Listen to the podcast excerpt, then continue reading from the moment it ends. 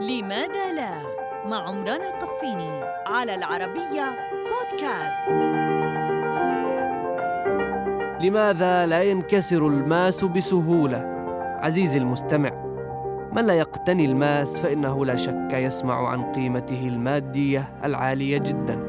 يحتاج الماس إلى فترات زمنية طويلة قد تصل إلى مليارات السنوات للتشكل ولهذا هو نادر الوجود في الطبيعة.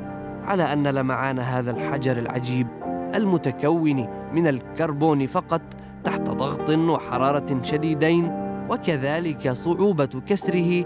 كل ذلك يجعله من أغلى ما يتحلى به طالب الزينة. فلماذا يكاد يكون الماس أصلب حجر في الطبيعة ويصعب كسره إلا بماس مثله؟